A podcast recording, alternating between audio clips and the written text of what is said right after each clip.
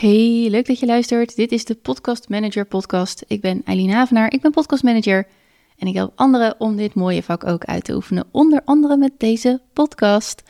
In deze aflevering wilde ik je meenemen in het verschil in edit-mogelijkheden, edit-stijlen. Er zijn namelijk een aantal gradaties eigenlijk waarin je kan editen. En voor een podcastmanager is het goed om te weten waar jij staat, wat jij graag wilt doen. dat zijn dus twee verschillende opties of twee verschillende kanten van het verhaal. Kun je het als skill en wil je het ook wel doen? Vind je het wel leuk? Word je er gelukkig van? Of juist helemaal niet? Als je dit van jezelf weet, dan kun je ook een aanbod bedenken of een aanbod creëren, wat ook heel erg goed bij jou past. En waarmee je dan vervolgens ook de klanten krijgt en de klanten aantrekt die jouw aanbod zoeken, zodat je ook kan gaan doen wat je leuk vindt. Ben je nu aan het beginnen, ben je aan het starten? Don't beat yourself up about it als je je aanbod nog aan het vormen bent. Ik ben al een hele tijd bezig en elke keer verandert mijn aanbod ook nog steeds, omdat je zelf groeit, omdat je meer over jezelf leert kennen, omdat je denkt na drie keer, nou, ik dacht dat ik het leuk vond, maar ik vind het toch helemaal niet fijn of ik wil iets gaan uitbesteden.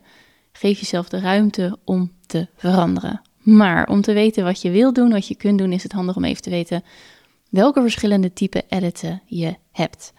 Ik maak een verschil tussen basic editen en story editen. En dan heb je ook nog audio engineering en sound design. Ja, in dit vakgebied is er veel Engels. Dat zal ook nog wel even zo blijven. Dus ik ga zo goed mogelijk proberen uit te leggen wat wat is. Voor jou als podcastmanager zal vooral het basic editen en het story editen van toepassing zijn. Basic editen, daarin zie ik ook nog twee gradaties. Dus je hebt basic editen versie 1 en basic editen versie 2. En basic staat dan voor de basis. Versie 1 zie ik echt als audioverbetering en eventueel een intro en een outro ervoor en erachter plakken. Hiermee kun je iemand al ontzettend helpen die dit zelf misschien niet wil doen of die dit niet kan en die wel een mooie aflevering heeft opgenomen, maar waar gewoon ruis in zit en die daar zo ontzettend van baalt.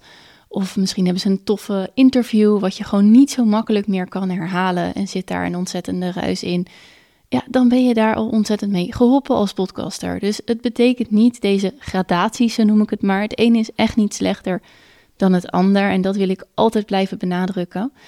Basic Edit versie 1 is dus audioverbetering en daarmee bedoel ik dus het gewoon verbeteren van het geluid, dat het beter klinkt. Dat je inderdaad de ruis weghaalt. Misschien doe je iets met het volume aanpassen. Als het heel hard is, is dat voor de luisteraar ook niet echt lekker om naar te luisteren. En monteer of plak hoe je het ook wil uitspreken, hoe je het ook wil noemen, de intro en de outro ervoor. Of de muziek, of misschien hebben ze die wel helemaal niet, net als ik in deze podcast. Ik heb geen intro, outro, ik heb geen muziek. Dus dat is een hele reële optie. Basic editen versie 2 is wat ik noem door het hele bestand heen editen. Dus het is niet alleen dat je de audio verbetert, maar je gaat ook echt luisteren naar de opname van jouw klant. En je verbetert in die opname ook zaken, zoals de ummetjes die je eruit haalt wanneer dat kan, wanneer dat gepast is. Je doet misschien iets met ademhalingen die heel duidelijk te horen zijn. Je doet iets met andere lichaamsgeluiden. Er zijn mensen die. Dat is, ja, het leven van een podcastmanager gaat niet over rozen, maar er zijn mensen die ongemerkt tussendoor bijvoorbeeld hun neus heel zachtjes ophalen. En dat, dat, is, niet, dat is niet erg. Daar merk je iemand geen minder mens van. Maar voor een luisteraar is dat zo aanwezig als je in een gesprek met iemand bent die dat doet, dan valt het je misschien veel minder op, omdat je veel meer 3D met elkaar aan het converseren bent. Er gebeurt veel meer om je heen. Maar op de een of andere manier is het in een podcastaflevering zoveel aanweziger dan in een gewoon gesprek. Dit soort, ja, hoe noem je dat? Dit soort ik weet, niet, ik weet niet of het een tik is, maar het is een bepaalde gewoonte die iemand dan doet. En zo zijn er nog een aantal zaken die je in Basic Edit versie 2 ook weg kan halen. Zoals versprekingen, zoals halve zinnen of ja, andere van die, van die elementjes die iemand heeft tijdens het uitspreken van een verhaal en die gewoon het verhaal niet echt ten goede komen. Dus dan doe je de audioverbetering, je doet misschien met intro en outro iets, met muziek. En je gaat ook nog door het hele bestand heen. En je kunt je voorstellen dat er best wel een groot verschil zit in de tijd die je erin stopt als het om Basic Edit versie 1 gaat. Want dan hoef je in principe niet door het hele bestand heen. Of in ieder geval niet het hele bestand intensief te beluisteren. Misschien dat je er een beetje doorheen gaat om te kijken of de audioverbetering die je hebt gedaan, of die ook zeg maar door het hele bestand heen goed zijn, door de hele opname. Maar als je bezig bent met ums en dat soort dingen, dan ben je veel intensiever aan het luisteren en aan het knippen en weer terug en dan weer herluisteren. Is je knip mooi geworden? Klopt het? Kan die um er wel uit? Moet je hem erin laten zitten? Dus daar ben je veel intensiever mee bezig. Hou hier dus ook rekening mee met de tarieven die je vraagt of met de tijd die je ervoor inruimt. Je kunt jezelf ook prima als podcastmanager profileren als je Basic Edit versie 1 doet. Dat is geen enkel probleem. Kies wat je past. Kies wat je fijn vindt. Kies wat je kan. Maar dit is dus de twee versies van Basic Editen. Dan heb je nog het Story Editen, zoals ik dit noem. Daarmee beluister je ook het verhaal. Ik zie wel voor me dat uh, het wel oploopt. Dus bij Basic Editen 1 doe je die dingen.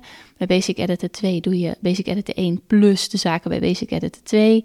En bij Story Editen doe je ook wat je doet bij Basic Editen. Maar wat je dan dus nog extra doet is story. Je kijkt naar het verhaal, je luistert naar het verhaal. Klopt dit? Vertelt de podcaster misschien iets dubbel, wat je misschien wel weg kan halen? Er zijn talloze voorbeelden van podcasts die echt tot de helft teruggebracht worden om het verhaal beter te laten zijn. Uiteindelijk voor die luisteraar. Misschien kun je het een en ander herstructureren. Ik heb ook wel eens gehad dat een klant van me een podcast opname deed. En die ging over drie, ook over drie type mensen. En over type 1 vertelde ze ineens aan het einde nog iets onwijs interessants. En natuurlijk, als een luisteraar het afluistert en dan krijgt hij die informatie wel mee, maar het paste zoveel beter bij het eerdere stuk. Dus dat heb ik geknipt en geplakt. Dat ging gelukkig ook goed. Het moet ook nog maar kunnen hè, in de opname van je klant. Maar op die manier ben je dus ook het verhaal aan het herstructureren.